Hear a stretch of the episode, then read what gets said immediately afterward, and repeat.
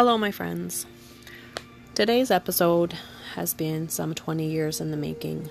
It's a fairly lengthy episode, and I think it's really the first time I've ever really shared the details of the story and the events surrounding my second child, Claudia. The intent of this episode is not to make people sad, but rather it is just to honor Claudia's short life and hopefully give others out there who are dealing with similar situations a little bit of hope, a little bit of strength, and a bit of feeling that they're not alone as they work through their own challenges in life. I feel a disclaimer is needed for this episode as it does deal with pregnancy, loss of a child, and some of it might be pretty raw. It may trigger some it may be hard for some to listen to, but I do encourage you, um, if you find the strength to get through it, I hope that you will find that it might bring you some peace if you are struggling with the loss of a child. I hope this might bring you some comfort, knowing that there are ways to keep going, there are ways to keep that memory alive, and you aren't alone.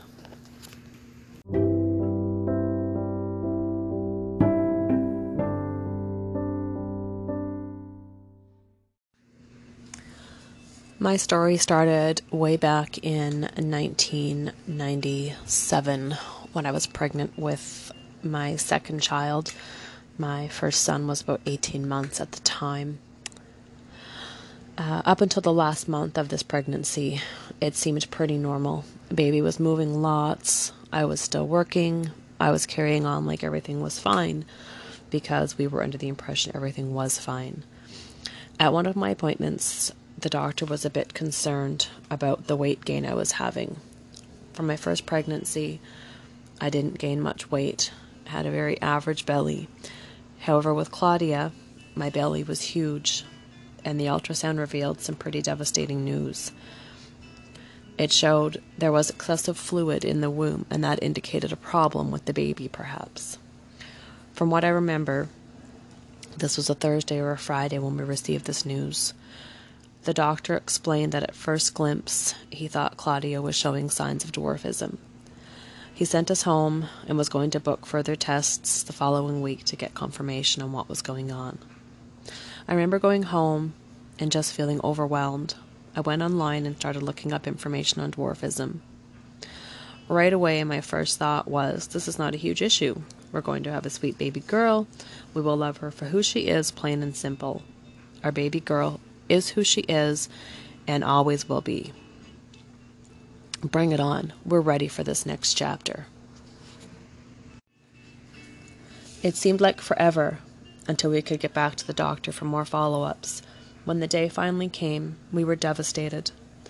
The doctor told us it wasn't dwarfism. Claudia had a rare form of dwarfism called thanatophoric dwarfism or thanatophoric dysplasia. I had no idea what that meant, but I knew by the look on his face and the way he was talking it wasn't good.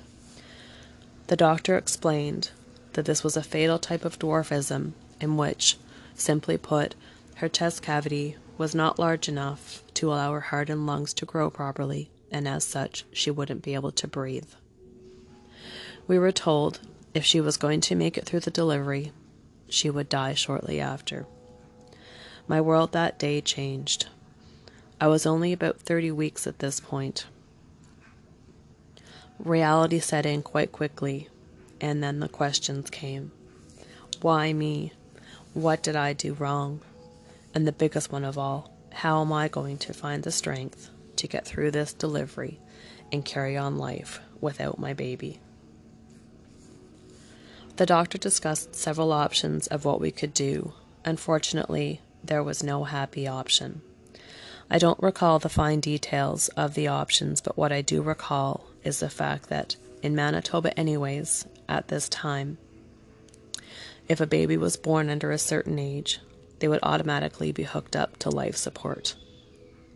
What the frig was my first thought. How friggin' cruel can these policies be? We know my baby is not compatible with life outside the womb, but yet they would still be forced to put her on life support. Sure, it would have given us more time with her, but then, when would the decision be made to finally end her life? No friggin' thank you. Not a decision we want to make. On one hand, I really thought and fought in my head that maybe life support option would be okay because it would give us time, some time to find some miracle that would keep her alive.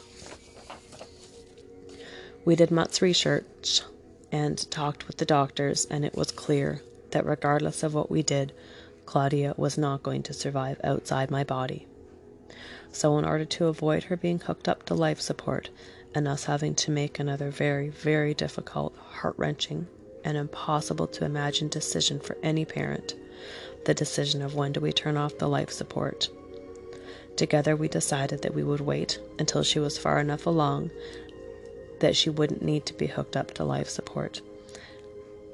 Sadly, this decision meant I would have to continue to carry the sweet baby bundle in my belly, feeling her move, watching my belly grow some more, and feel her each and every day.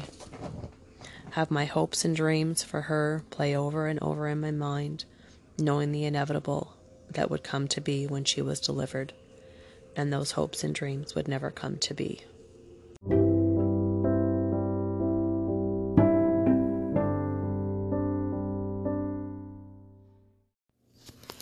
At a time where most pregnant women are excited and looking forward to delivery, to having this bundle of joy out of their belly and in their arms, I was devastated. I was working part time as a cashier at a grocery store up until this point and was hoping to remain working for a couple more weeks to help keep my mind occupied until such time as I could deliver. Deep down, I knew nothing would keep Claudia's fate off my mind but maybe it would help mask the pain and stop the tears, at least for a bit. I remember looking down at my huge belly, a massive belly ball, well beyond a baby bump, that definitely looked like I was carrying triplets, and thinking to myself, how am I going to go out in public every day and face people knowing what I know? Knowing that once my sweet baby bundle is out of me, she is going to die.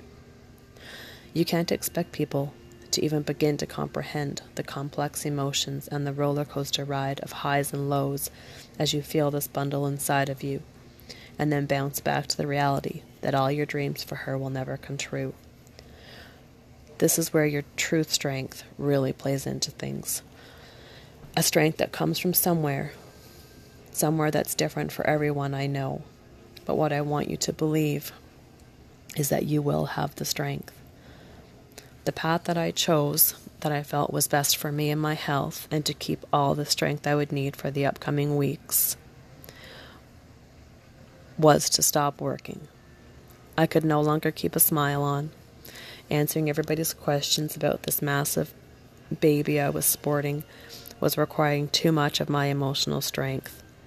After all, I was still a mom to a busy, active, and lover loving 18 month old boy at the time. I hated going outside of the house. I hated having to talk to people. I hated having to see other pregnant women and anticipate that they were going to have a happy, healthy baby. They were going to get to hold their baby, and they were going to have a full life with their baby. I wasn't going to have any of that. On one hand, I was so excited for the new chapter they all would be taking, but on the other hand, I was deeply sad, maybe even jealous. So I spent much of the time of my pregnancy at home with my son. He was a distraction from the doom. He was a bundle of energy and made me smile throughout the days. He was a source of a lot of the strength. He, as well as my family members and close friends who were there, each provided a different kind of support Together, they all helped our little family of three as we faced, faced each day. The doctor set May 21st as my induction date. We did all we could to prepare ourselves for the unknown. I remember getting to the hospital and seeing all these other pregnant moms again, of all ages, some seeming like they were still just kids themselves. I remember being so angry, so angry that they were going to be able to hold their babies and enjoy their babies, that they were going to have a happy delivery and the beginning of a new life. I struggle with this part still today. I know I had no right to be angry, but I was. I was full of so many emotions anger, I was scared, I was sad, I was happy. Yes, I was actually happy. We were finally going to get to see her, this precious little baby that had made my belly grow so big. A sweet girl who we thought for sure was going to be a stock- soccer star one day because she would move and kick so much in my belly.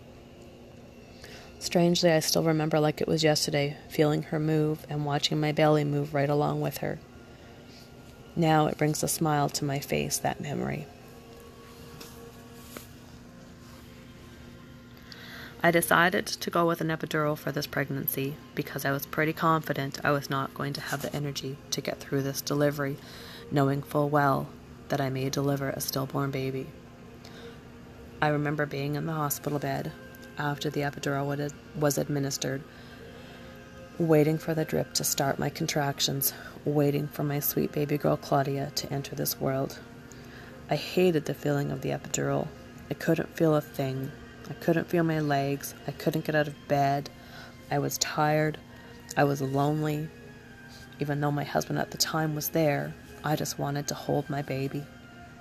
Looking back, it seemed to be so much waiting, but yet all seemed to go so quickly. So quick from the moment I remember entering the hospital to the day we left the hospital, no longer pregnant, but also no bundle of joy to wrap up and take home with us, only pictures and memories. Some parts of the day I see and remember so vividly, other parts are just a blur. I remember the nurse telling me it's time to push, I remember the doctor coming in, and I remember hearing her cry when she was born. The moment came when I finally got to see my precious baby girl. She was beautiful. She had a sweet little button nose and had short little arms and legs. And she would whimper. It was such a sweet little sound. I held her for a moment or two. My parents had a brief opportunity to meet her.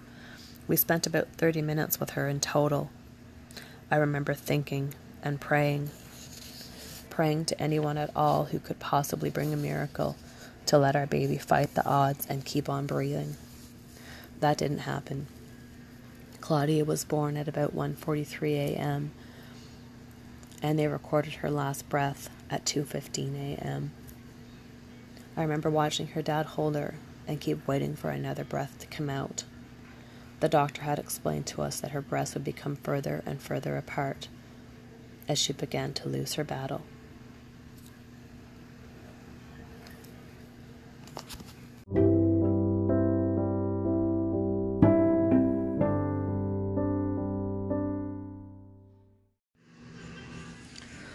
Claudia fought a good fight and made me look at the world a little bit differently. Like I said earlier, most memories are a bit of a blur I just have little bits and pieces of memory after she was born and passed away. We had our time with her once she died. We held her, hugged her, and after some time, we finally said goodbye to our little angel. The nurses took Claudia from us. Now, the reality of the next task that needed to be looked after set in. We had planning to do. We had to decide if we were going to have a funeral we had to decide how to share our happy and then sad news. We knew we had to keep Claudia's memory alive in our hearts. What I also remember is the awkwardness in the hospital after she passed. Like I said, this was back in 1997, and it appeared to me that the hospital I was in wasn't really that experienced in dealing with this type of situation. I remember first being placed on the newborn ward with moms and their babies and I lost my mind. I recall being moved to a different surgical ward, and it just basically was left alone. From what I remember, I didn't require much medical attention, as the delivery went well. I didn't have any excessive bleeding. As far as anybody was concerned, the delivery was normal. The only part that wasn't normal is that I didn't have a baby to hold. What I really did need was emotional support from the nursing staff. I don't recall that being a priority for them, but then again, it might just be my memory. I remember trying to be strong and trying to ensure everybody around me that I was okay and try to not make things awkward. I'm not sure how long I was in the hospital for and exactly what happened with Claudia after she was born. I do remember holding her. I remember the nurses taking her. And I do have a vision, a scene in my head that haunts me to this day. And I question how humanely Claudia may have been treated after she passed. That vision is the hardest to look past and move on from this day.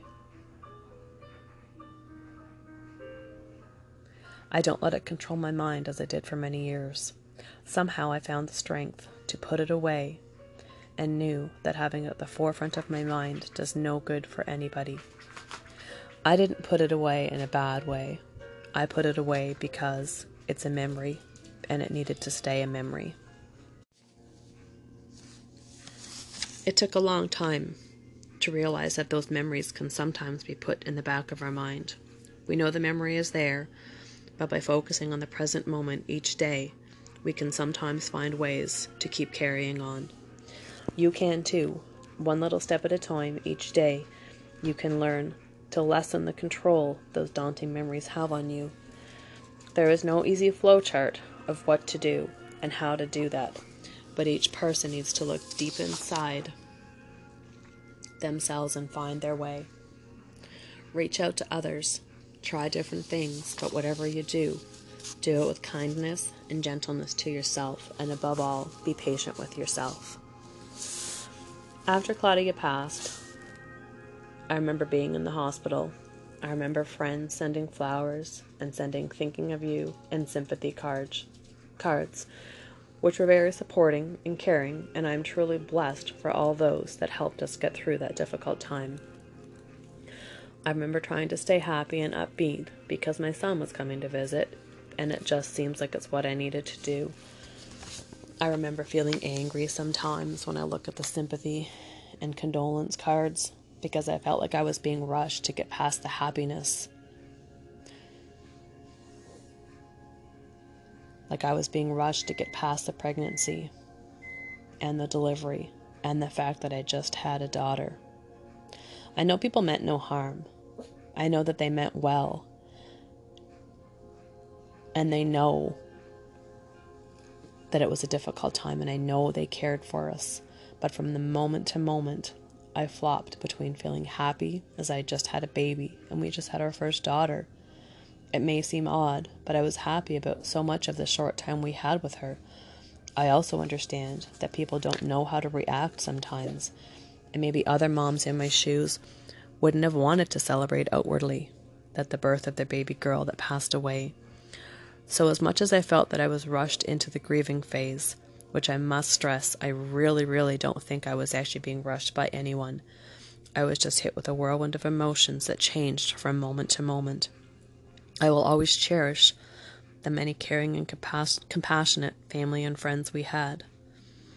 I know they didn't understand the emotions because nobody can fully understand it until you've been in those shoes, but I do remember them being there. I remember them sending their love, and offering to help with my son and offering to help with things at home. We had an outpouring of support from our friends and family, and that still sticks with me to this day. We decided we were going to have Claudia cremated, and she was going to be placed in the cemetery with my maternal nanny. We had a small ceremony with some friends and family, and then we went home and life carried on. I remember my aunt gave us a little lilac bush after Claudia passed, and to this day the smell of my lilacs still makes me think of her. Shortly after we delivered, and shortly after we buried our baby girl, we were preparing for our family to move from Winnipeg to Ontario for my husband's job. This was a welcome move, as it let me escape all the things that made me sad about where we lived it meant less chances of running into somebody that knew I was pregnant and having to explain the situation. Basically, it just meant I could run and hopefully have a fresh start where people didn't know that I was pregnant. And I wouldn't have to try. I wouldn't have to replay what happened. And also, I wouldn't have to try and comfort people when you tell them that your baby passed away. People don't know how to react to that. There's no right or wrong way on how to reply to that type of news being shared. So, as well as feeling happy that I could leave and have a fresh start, it also made me kind of sad because what kind of recognition was I giving to that sweet, precious baby girl of mine? For me, it was an awkward situation. I didn't want to not acknowledge that I had two children, but after telling people that I have two children but one passed away, I felt uncomfortable and felt tired of having to comfort them when I shared my news. So unfortunately, that meant that my baby girl didn't get spoken of a lot, and that makes me sad as a mom. Once we moved and we were settled into our new place, I was reaching out to meet new people, and I went to the Family Resource Center.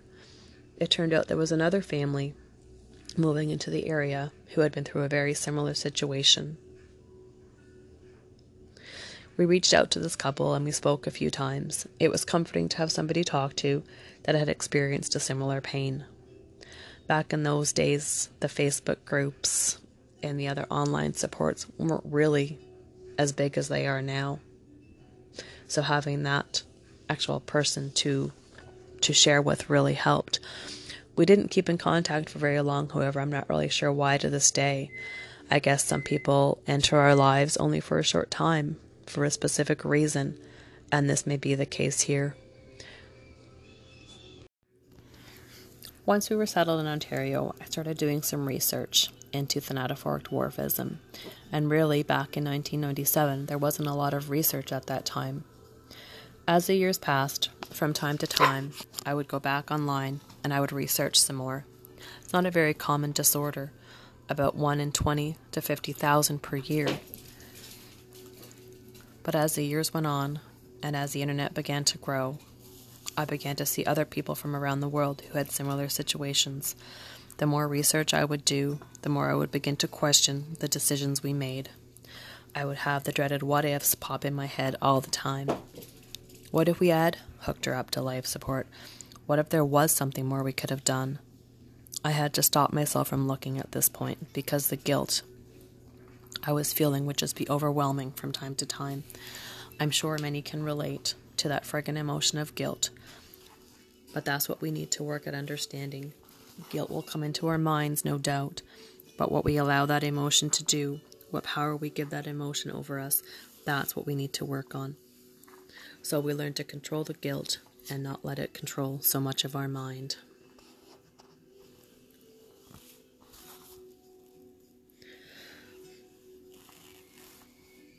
From time to time, I would still go on, and Facebook brought me to find some people in other places in the world that did have children born with the thanatophoric dwarfism, and they did survive the delivery, and they are still living with the condition.